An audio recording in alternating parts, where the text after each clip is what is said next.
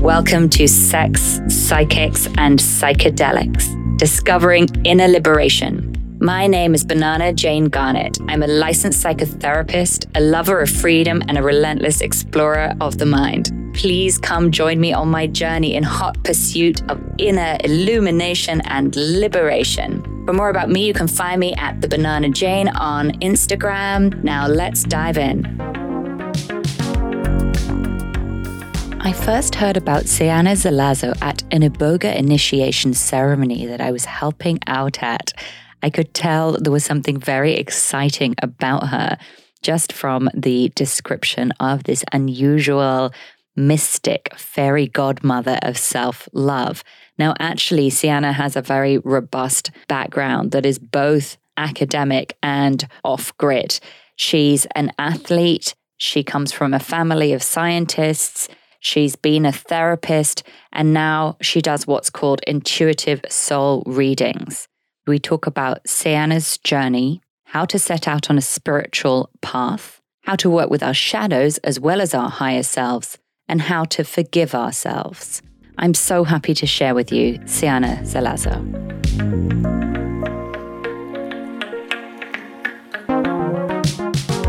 Tell me how you understand your your path and love to hear a bit more about your story of how it kind of came online for you.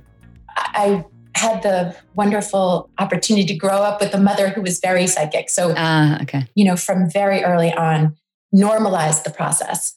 You know, and yet I come from a very scientific family. So that was the other piece. So, like, father and brother are both um, neuroscientists, and my mom was a nurse, but so science, but also super psychic. And so it was not and both you know my father being a he was a cognitive psychologist. And so you know he never he was very supportive of it. So i i didn't have the experience of it being shut down. It was always really reinforced. So i'm super grateful for that. In terms of the sh- the so it's always been present um, but i think you know my original desire to go into psychotherapy to begin with i think was out of like maybe this unconscious felt sense of um, will i be called crazy kind of thing you know mm-hmm. maybe i should explain my internal process and yes. then share what came forth you know Perfect. the medium that i use or the way in which i connect is i i tune into various guides that inform me um, when i'm working with a client i'm tuning into their higher self and and their own guides but when i'm working with myself and certainly this team that i connect with is present when I'm working with others, but really the, the intention when I'm working in service of someone else, it's like for their process. You know?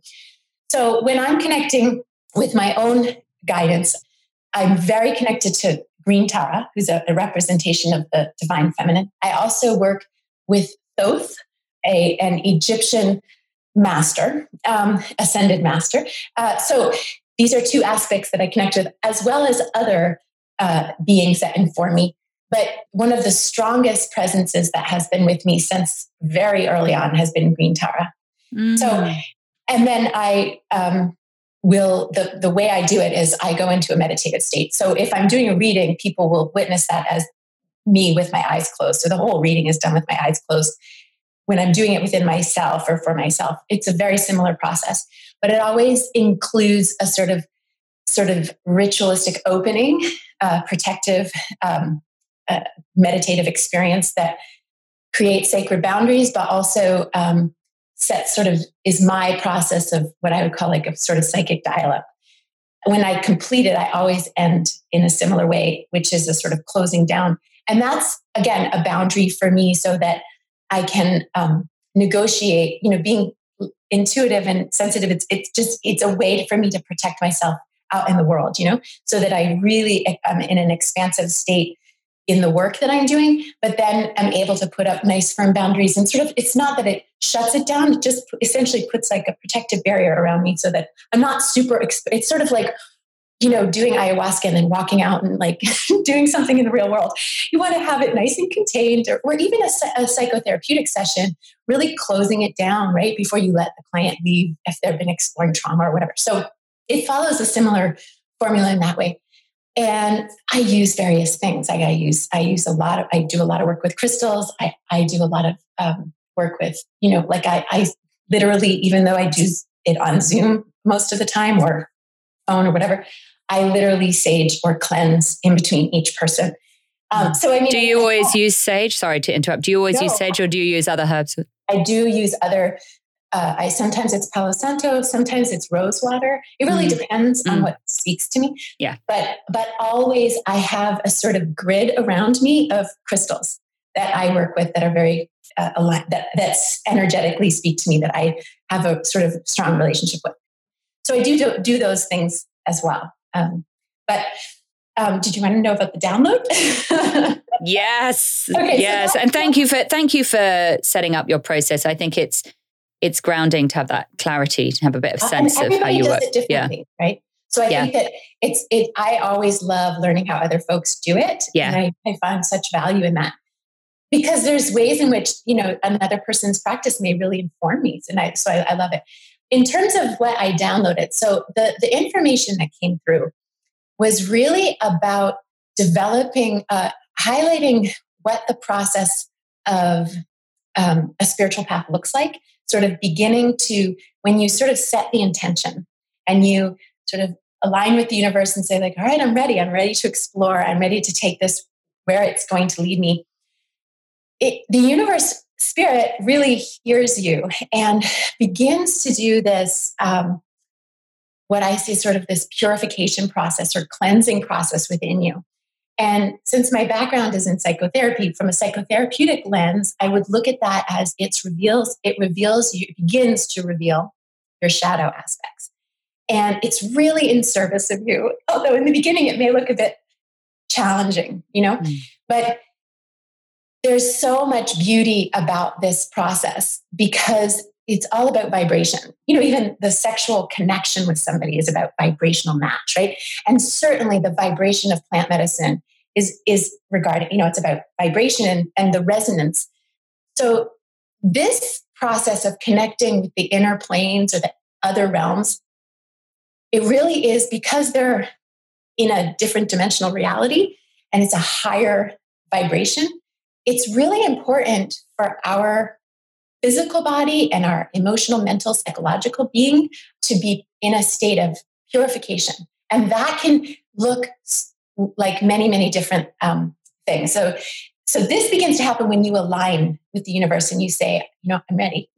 Um, mm-hmm. um, so it, what this may look like on a physical level is it may begin to, uh, you might begin to be drawn more or less towards a certain substance. You might begin to not be able to drink coffee, or you might all of a sudden drink coffee, or you might not be able to eat gluten, or you might be drawn to organic versus non-organic whatever. I mean it really is something that's about your unique vibration and it doesn't it's not it doesn't indicate that those things that we are drawn to are not good. They're just about your match.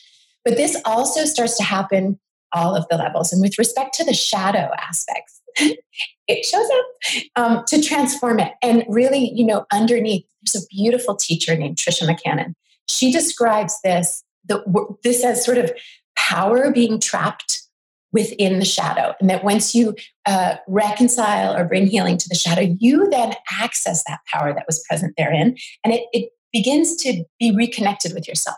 So it's an empowering process and a purification process that happens. I'm just going to just ask for one clarification yeah. because this is completely speaking to me. I, I shadow is one of my favorite topics. So Constant. I mean, fun and nightmarish and amazing and all of the things. But I just want to clarify for the listener who's not familiar with the concept of, of shadow, how do you see that? So it's really the unhealed conditioning um, that we may have received in this life or past life. So mm-hmm. it, they are often shadow aspects of ourself are, are generally thought of as the things that we don't necessarily like to lead with. We don't necessarily like to show um, mm. those aspects of ourselves. So it might be jealousy or envy, or it could be very specific. Mm. It could be related to, you know, like uh, easily frustrated, um, anger. I mean, there's uh, an endless right. Way. Anything that doesn't look like winning. Yes, exactly. Yeah. So oftentimes the, the thing with shadow is we, as you well know, we don't we don't always know it's there, right? So sometimes it's unconscious. It's not mm. something that we're aware we're, we're engaging in or carrying rather. So but it will come to light when we align with the spiritual path or with the, the desire to move towards uh, higher consciousness because it's um, as the term implies it's, it's sort of a lower density vibration. And it's not negative it's just it, it's also connected to wounding right? Or conditioning that we've received. There's something really wonderful about engaging with it because as you know i was saying in terms of the, the power trapped in it is really is, is a really extraordinary experience to, to reconnect with that.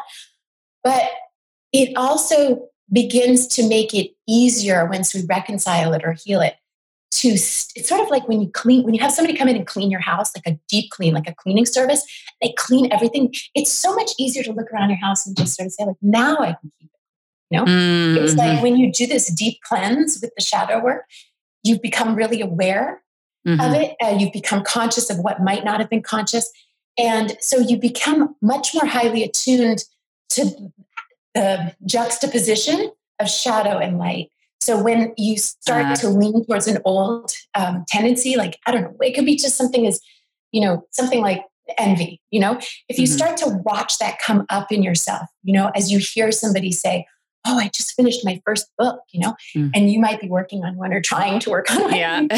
you know, um, you could have this sort of envy coming up in you. And, and if you've really started to work on that, you see the juxtaposition and the felt experience of what it feels like when we have healed it there's such a positive momentum associated with that. Like it feels good to have healed it that we tend to kind of just more easily stay in that flow versus like being pulled back into the heavier density aspects of the envy or the shadow. I mean, shadow's my biggest teacher. And, you know, so I'm I'm always going through this, always going through it. Like, oh, I think I'm, you know, I'm just starting to think, oh yeah, no, I'm really raising my vibration and starting to feel pretty awesome and then it just there it is again in my face. Suddenly there's um, there's inferiority, there's a feeling of weakness, there's a feeling of vulnerability, there's a feeling of overwhelm. I mean, I could go on and on. I mean, there's so many different shades of black, you know. And I'm over time beginning to realize, you know, this is this is like this is the fucking masterclass. I mean, totally. it, it's this is it. And i'm just trying to think about how to to really communicate like that this idea and how to communicate it to myself and to other people who may be listening. How do we embrace this confrontation with the worst parts of self? Can we at least associate this with bravery? I'm Absolutely. seeing this. I'm letting myself see it. 100% that's a that's exactly the most, in my opinion, the most skillful way to view it is to look at the courage that we possess to be able to kind of commit to this kind of path, right? Because it's not for the faint of heart, this spiritual path, because for these reasons, right? At the same time, if you begin to shift your relationship with it as a master class, it simply becomes just that. So you begin to look at what's the medicine present in it, you know, what it what is it revealing to me, and as such, they become you become a little bit um, like you disidentify from the experience and you're simply observing mm, it. Mm. Um, and you are able to stay more in balance as a result. And it doesn't pull you into the drama as easily. If you're simply observing it the way you're describing it, like a master class, you also can tap into the notion of like, hmm, well, if I'm in the midst of a master class, that must imply that I have a level of sophistication. Mm, yay! yeah, yeah, yeah, yeah. ding, ding, ding, ding, ding. exactly. tap into that confidence. And yeah. when you have that confidence, when you're in touch with the confidence, when you're in touch with the courage, again, it, it pulls you into center. And, and in that, from that place, you're not as bowled over as easily by the shadow. And it starts to become, dare I say, fun to engage. Yeah. It's sort of like a hard workout. This is, you know, I'm mm. an athlete. I, I think of like, you know, if if I'm if I have this really hard workout that I'm about to do, I can look at it like, oh, this is going to be hard. Mm, but mm. then on the mm. other side, I'm like so psyched that I did it, right? Um, and right. I feel revved uh, as a result of it. So I, it's very similar in that way. I like how you're comparing it to physical exercise because I think I think we're much more versed in how physical exercise works, right? You can get your butt kicked, but then on the other side of it, you have more energy, you have a better body, blah blah blah. And I think in this, there's less there's less education. It's taken me a long time to get even to that thought that when I'm going through a kind of shadow teaching and I'm in the really shitty bit of it, there's just that little bit of my mind that's going, Ooh, what's going to be on the other side of this? And it's more of a question because I actually don't know, and that's kind of what's really cool about it. But I've I've been through it enough times that I know that there's that moment of transmutation. If you stay with it, that the sparkles start kicking in and there's, oh, oh, oh, oh, yeah. Right. The download of light eventually comes. Absolutely. And for you to be able to, so clearly you can decode that. Like you, Jane, have a capacity to decode what's happening. And I think that's such a valuable thing for the earth plane yeah. at the present moment. Getting there, getting there, oh, not there, getting there. there. learning. it's such a gift for the for the planet, for humanity right now, because as a collective, you know, there's there's so much shadow coming up within the collective. So there's a lot of people that would really, I think, benefit from your capacity to track it in the individual and then help them understand what's happening from an empowered perspective, you know, which makes all the difference. Yeah. You know, we tend to think of like, oh, the work, the work, mm. to do the inner work. Mm. And it can mm. feel like it's a bit of a drag. But if you start to relate to it from the perspective of how it's working for you and you start to engage in the sort of magic aspect of it, because it really is, once you start to raise your vibration, and I mean this on every level. So, of course, there's the shadow piece that, that is, you know, spirit's going to take care of that. It's going to just come in, help clean that away or clear it away, bring it to light. But then there's also the conscious intention to align with higher vibrational activities and um, environments. So that's like, you know, like what kind of shows are you watching? You know, like, is there like some violent video game going on in the background or something? I mean, like literally yeah. everything, right? And and also how we speak to ourselves, right? So mm. big cleaning up that happens within our own process with self. In all three, the sex, psychic, and psychedelics, in my opinion, it's really important to have done our own work, right? Beforehand, right? Before mm. kind of mm. engaging. A meaning, like if we're going into, if we're looking at sex from the perspective of sacred union, certainly you want to do your own work so that it creates an opportunity for that kind of powerful connection. So we're not projecting in the context right. of the relationship. But the same thing with you know, doing work, uh, you know, clairvoyant work, when we're offering something in service of another, it's really in service of that person. So we want to make sure that our stuff, our shit isn't coming out, right? And it's not unconsciously coming out. So this is where the inner work is so important because there's so many gifted, gifted therapists, coaches, um, mm. psychics, mediums, you know, their, their skill is extraordinary. But if they haven't done their own work, it can muddy the water and it's really powerful. Yeah. It really is an important piece. So, but the same thing, even like if you ha- if you're going into a psychedelic experience, really in a, a lower vibrational place, like attracts like, right? Or the hermetic law of as above, so below. Mm. So it, it, it, strikes me not at all being someone who is a specialist in any way, shape, or form with psychedelics, but it would strike me as important to be really aligned going into that, right? So I think that for all three, the piece of doing one's own work is so crucial. You're kind of this access point where you can help people kind of, I was going to say pivot from the lower vibration to the higher vibration, but I don't know if that's quite accurate. I mean, I think what they organically do, I think that folks drawn to the kind of work that I do are already aligned with like an openness. They've already said to spirit, like I'm going in this yeah, direction. Yeah. Uh, they've already begun that. So they're they're in the same way that I was saying you are a decoder. I can help them understand what's happening. Um, from maybe you could consider it like a zoom out lens. You know, the way in which we communicate with ourselves, perceive ourselves, um, engage with ourselves, I think is crucially important for all three. But it, it's a way to raise our vibration. So if we're really, you know, loving and kind outwardly, that's wonderful.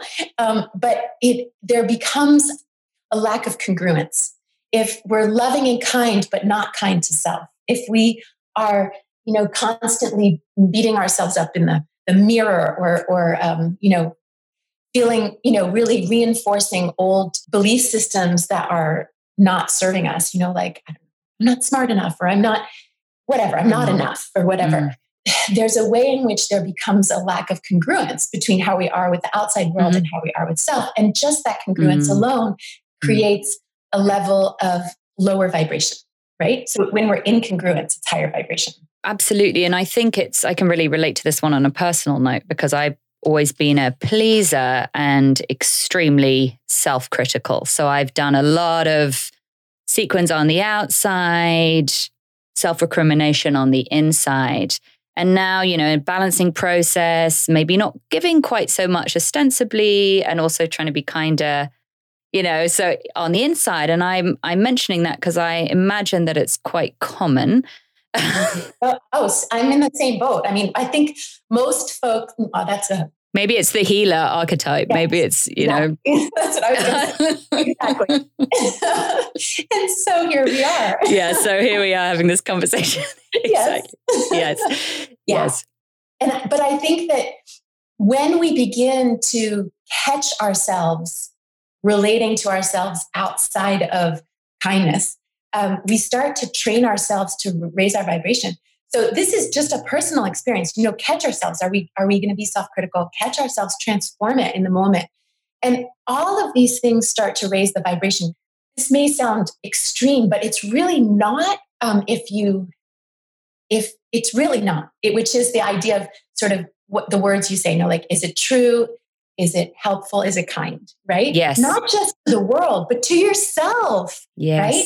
So if you start to live in that kind of line, it it keeps you in high vibration and like attracts like so circumstances start to sh- come into your reality that mirror that relationship you know um, and you it literally starts to feel like a flow and the subtle realities become easier to tap into everything starts to take on a meaning like I, I was i went for a run this morning and I was only in the woods for a little bit, like a super short time. And I saw a beautiful owl who was really close to me. Um, and I was only in there for a second. And to me, like she had a message for me, you know, like in me, in my, in my reality, like other folks may think, oh, cool, I saw an owl, which is wonderful too. Mm. But to me, everything that enters my sacred circle is, is symbolic mm. and there's medicine present in it for me. I went to go somewhere and I couldn't start my car for some reason. There was absolutely nothing wrong with it, but I knew I wasn't supposed to go. You know, so it can be a drag. You can look at something and be like, "Damn it!" like and get angry. Mm. But I tend to reflect on it. I mean, I can still, being human, realize like this is drag, but at the same time, totally accept that there is an absolute reason for this, even if I can't see it. I know mm-hmm. that mm-hmm. spirit's connecting with me to right. Life is the teacher. There's no yes. other teacher. Right. It's direct experience. Yes, exactly. Yeah if you begin to raise your vibration, you start to see that you are being supported and held at every turn.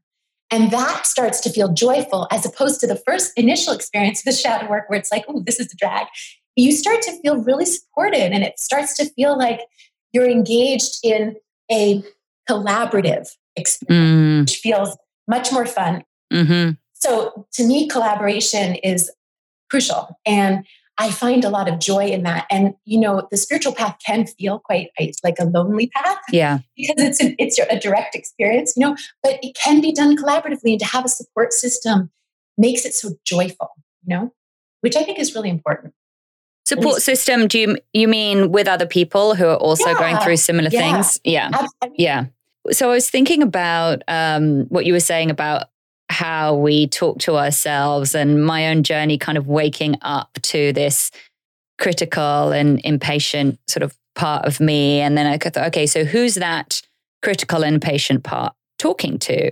So then, you know, looking through that lens, finding the more like the the small inferior child inside who's kind of having difficulty, having an experience of separation, basically going like, ow, it hurts. I don't want to do it. I don't want to play. I don't want to try. I don't want to expose myself. No, no, no. And then the the critical part's going like, fucking get on with it. Like, you know, time is short. Like, do something.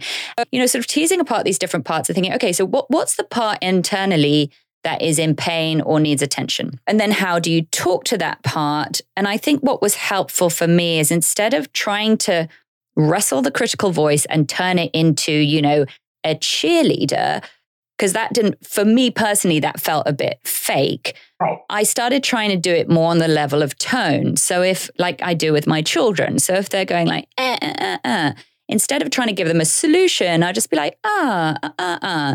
So I'm meeting them on the level of tone, but I'm kind of opening it up a bit. So I'm going like, ah, mm, uh huh, mm-hmm, mm-hmm, mm, mm, mm, mm. you know, like you do with a, ch- a newborn or something. Yes.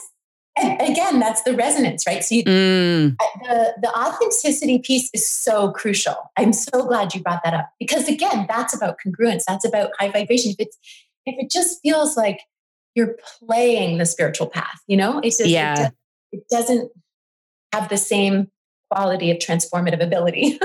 right. You know? Like you're just laying mantras over everything. Right. Right. Yeah. But, you know, the really powerful thing is the intention. And this has always struck me. Intention, in my opinion, is the most powerful aspect of the work that we can do because people can receive things however they're going to receive it. But if it was our intention, including to ourselves, right? Like if it's our intention to transform an old belief system, the intention will persevere and you will find the key. You know, if your intention is truly, like truly not from a defense mechanism of denial, like I tried, I tried, it, it just didn't transform, you know, like quasi trying again. Mm-hmm. If you genuinely are intentional about this transformation, it will be facilitated. You know, your higher self will communicate to you the key. You know, how do you mm. meet this part of yourself? And it'll come to you, you know, whether it's mm. tone mm. or whatever it is, because it's going to be different for everybody, right? But I really feel that the language of the higher self and spirit is definitely connected to intention, you know? Mm. Because there's many different paths before us as there are different individuals and but if it is the intention to heal deeply, like you're committed to transform, to raise your vibration, to move towards higher consciousness, the path will be shown to you. And I really believe, you know, that that our that our destiny, if you will, is is written by our higher self as a kind of path to guide us back to her, you know? And so it it's, if you will, it's sort of like she's got the answers already, you know. Mm. to you. She wants to. It's it's aligned for it to, to be received. So asking and aligning your intention will facilitate that process. Why is it hard for us to reach our higher selves? Oh, the ego and the wounding, right? Because mm. so many of us that are drawn to this kind of path towards the path of whatever you want to call it, the mystic, it's not our first go around. This is who we are, right? And so, you know, we've been here before. As such, we possess this knowledge within us. We've already gone this path, you know, on many levels in past life, if you want to conceptualize it from that perspective. We're not drawn to it because it's some amazingly beautiful thing that we're in awe of. It is. But we're drawn to it because of the resonance that it possesses. It's something that exists within us already. That's right. It's it's home it's mm-hmm. home. Ex- exactly. So the so the the wounding, yeah, you know, from past life or this life associated with that journey can make it feel hard, right? Because it can stir up felt sense of or a lack of a feeling of a lack of safety, trauma, all sorts of stuff from past. So there's that, and then there's the ego, right? There's the the human part of us that starts to say, "Am I really? Am I really hearing my guides? like, am I crazy? Right? As clinicians here, you know, we can like give voice to that part of many people contend with that feeling of like, well, if I'm hearing voices, doesn't that make me, you know, have it, doesn't that imply that I'm having a psychotic break? Like, you know, mm. so it's about bringing a sense of safety to that and a normalization of that and an understanding of the, the ideas that we feel empowered by those kinds of experiences right? Not disempowered. We're not right. I guess right. I guess that could be the litmus test: is yeah. do I feel empowered? Do I feel set free? Is there anything else in that download that we need to hear? Yes. So the pieces is when you like certainly transforming what can feel hard about the cleansing process into something joyful is really crucial because you know calling in joy requires a healing of resentment because resentment is the biggest block to joy. So if you're wanting joy to be present and your process on the spiritual path to be present, always what sort of enters in is this sort of teaching around releasing resentment, or we can call it forgiveness or acceptance, however you want to define it. That piece, I feel like, is a very important piece. It's, it's always ultimately always about forgiving self, right? But this is a crucial piece in terms of the higher vibration because mm. I, I conceptualize resentment as like a, a, log in in the flow of a river. Mm. I also relate to resentment as a power leak, like through the uh. connective cord energetically, or when I look at it psychically. If I'm looking at somebody who's got resentment over a trauma or an individual or whatever, a situation, energetically, I see them connected to it through a cord and they're leaking power out of it. So it, it's not in service of us. You know, and when we when we go into forgiveness, again, it's not about condoning the actions of the trauma or condoning the actions of the person that created that elicited the trauma or anything like that. It has nothing to do with that. It's about it's about restoring our power and healing ourselves, shoring up that leak, you know. So it's it's really a service that we do to our for ourselves, you know. But there is also something really liberating about being able to forgive. So certainly the notion of like when when we forgive, we are more easily forgiven, right? Like like attracts like. So what we put forth is what comes forward. And and you know, we're human, right? And we're you know, we can be aligned with the spiritual path and really set positive intention to stay really congruent and whatever, but we're in the human form and we contend with with the, the limitations therein. Um, so we can get, you know, pulled off center. We can get angry at something or whatever, judgmental, something that, that doesn't align with how we really are. And how do we like forgive ourselves, you know? But if we train in forgiveness, we are more able to, to do that. So that's an aspect of not only bringing in joy because it transmutes resentment, but it also allows for us to reside in this experience of adapting to what comes at us, you know, and not being, not being, not like beating ourselves up and being caught in like I was I acted so human there, you know, uh, pissed off at something or you know I I don't know whatever you know I noticed this is really important as a mom, you know, being a mom that how important it is not not just for our own experience, but to teach our children, you know, how to forgive ourselves. Like if we embody that, they learn how to do so.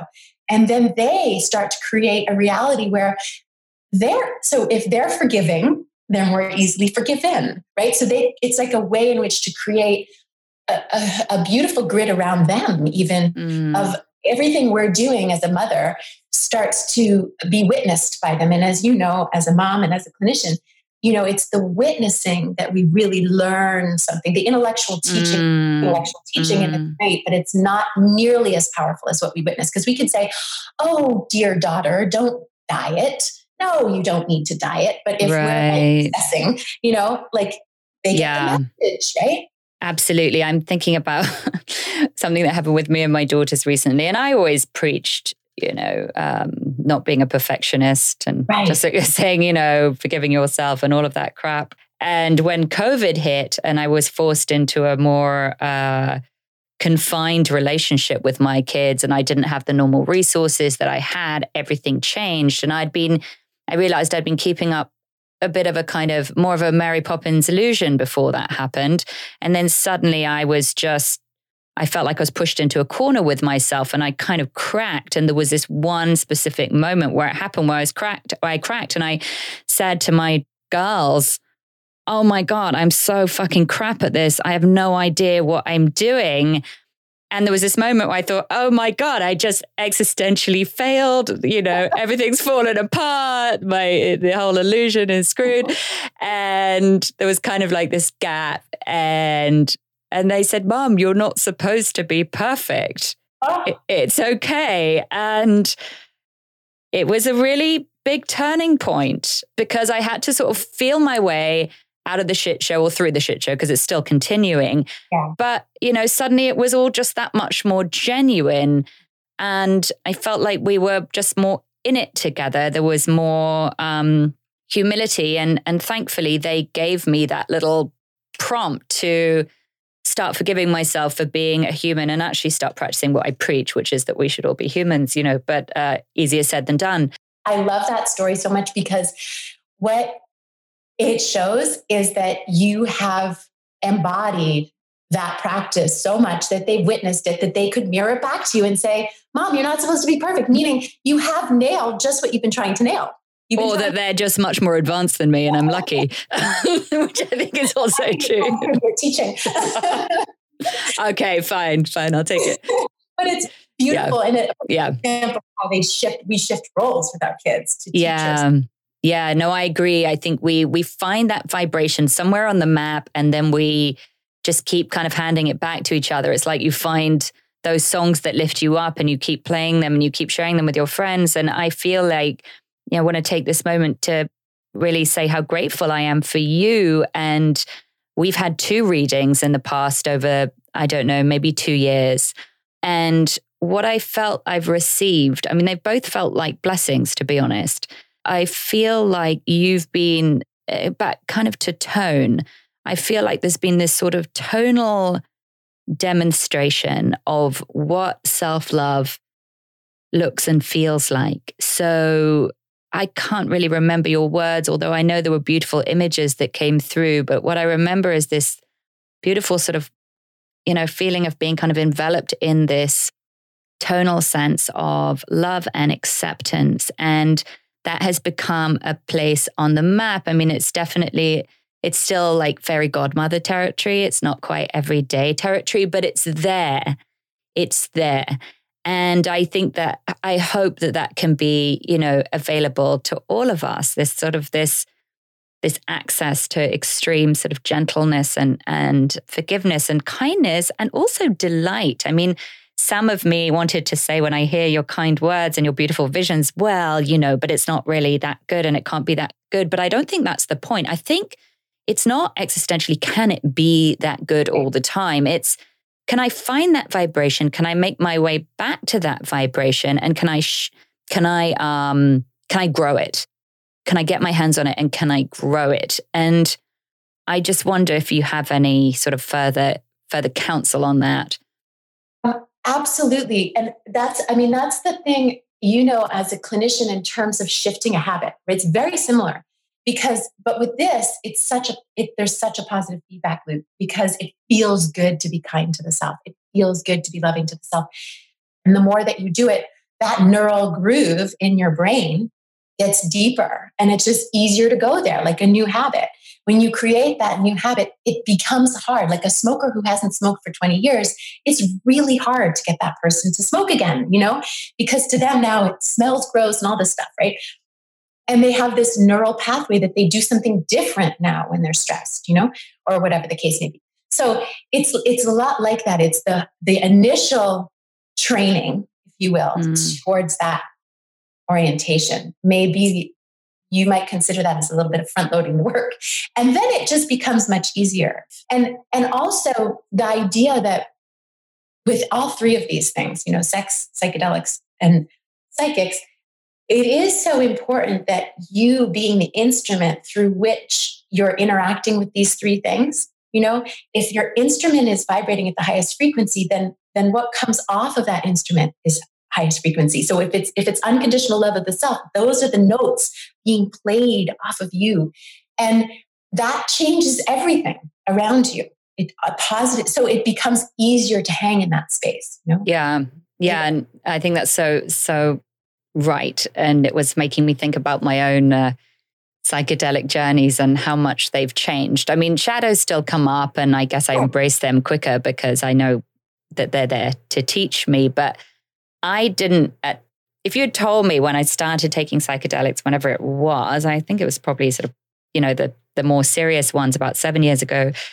If you'd told me that I was going to have really beautiful, ecstatic, happy, light journeys, I wouldn't have believed you. I was just like, that's not how this medicine works. And it just basically rubs your face in the shit until you grow. And, and you know, that that was my experience.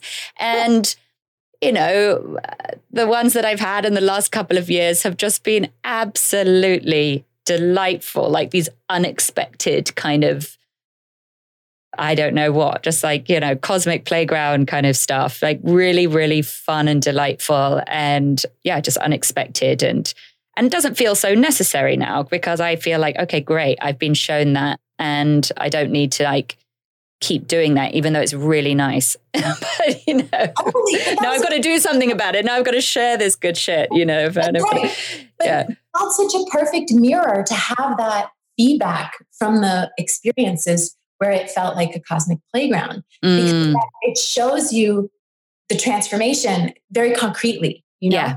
um, and that's where you tap into like you know, we were talking about earlier, like um, at least we can think of ourselves as being brave for engaging in shadow work. But this is sort of like looking at yourself as a badass, where you look yeah. at yourself having gone through that and gone through the transformation. Like this is the time where you you seize the opportunity to see what a badass you are, that you did that work, that you stayed committed, and that you have transformed. Because if we don't take those, it's sort of like you know, it's, mm. it's fine. And it's not an ego thing. It's not an ego attachment. It's a, it's seeing oneself clearly. When we see these um, accomplishments, they, yeah. it's easier for us to see ourselves more clearly. I think that you're right. It, my ex husband used to say, you know, you got to take a win sometimes. Yes. Um, and I, I like that expression. And I think it, it, it applies to both ends of the spectrum. I think that I have spent some time trying to sort of bargain with wins and losses. And I think that wins and losses are part of life. And if we can embrace both fully, that that's pretty good medicine. But it's challenging on both ends of the spectrum. Oh, absolutely. Totally. It seems like you're you're fielding possibilities for people and planting seeds in their imagination. Can you tell me anything about that? I'm so psyched that you brought it to that because that is so powerful. When you're in the quantum field, the, the you can you can imagine that you're connecting with your guides, your totem animals. You can imagine you're connecting with your deceased family member or whatnot. And it allows you, like I said, to turn off the analytical mind and begin to develop the ability to do that with greater ease. And eh, you start to see that that reality is the same approach to using imagination. So people consider dreaming into, you know, and I think this is, I'm not super familiar with with all aspects of the sort of psychedelic process, but the idea yeah. of dreaming into being. Yes, know? yes. And that's using the imagination, right? And bringing it in and, and making it, allowing it space to become real, right? To become manifest. Yes. Absolutely, absolutely. And funnily enough, I was also thinking about female sex- sexuality in this. There's a beautiful educator called Emily Nagoski. I hope I can interview her. Um, and she talks about the complexity, the sort of scientific complexity of female turn on, because it's not just an on off switch, it's actually like a whole switchboard of switches. And it's not only turning on the ons, but it's turning off the off switches. So you've got to negate the things that actively turn you off, as well as fueling the things that actively turn you on. And I was thinking, you know, maybe it's like that also in the sort of the, the healing process or accessing the quantum field is not only are you activating the imagination, but you also need to turn off those breaks that are always in place or typically in place in terms of the way we've been educated in the analytical mind. Totally. Totally.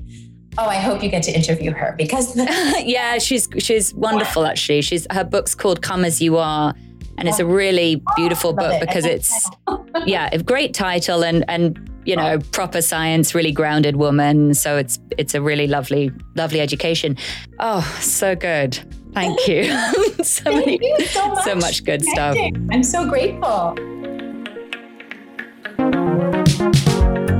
Seems like Seana has channeled hopefulness into an art form and somehow enabled us to be able to feel this particular quality through her. It made me think of the Emily Dickinson quote about hope. Hope is the thing with feathers that perches in the soul and sings the tune without the words and never stops at all. Join me for the next one.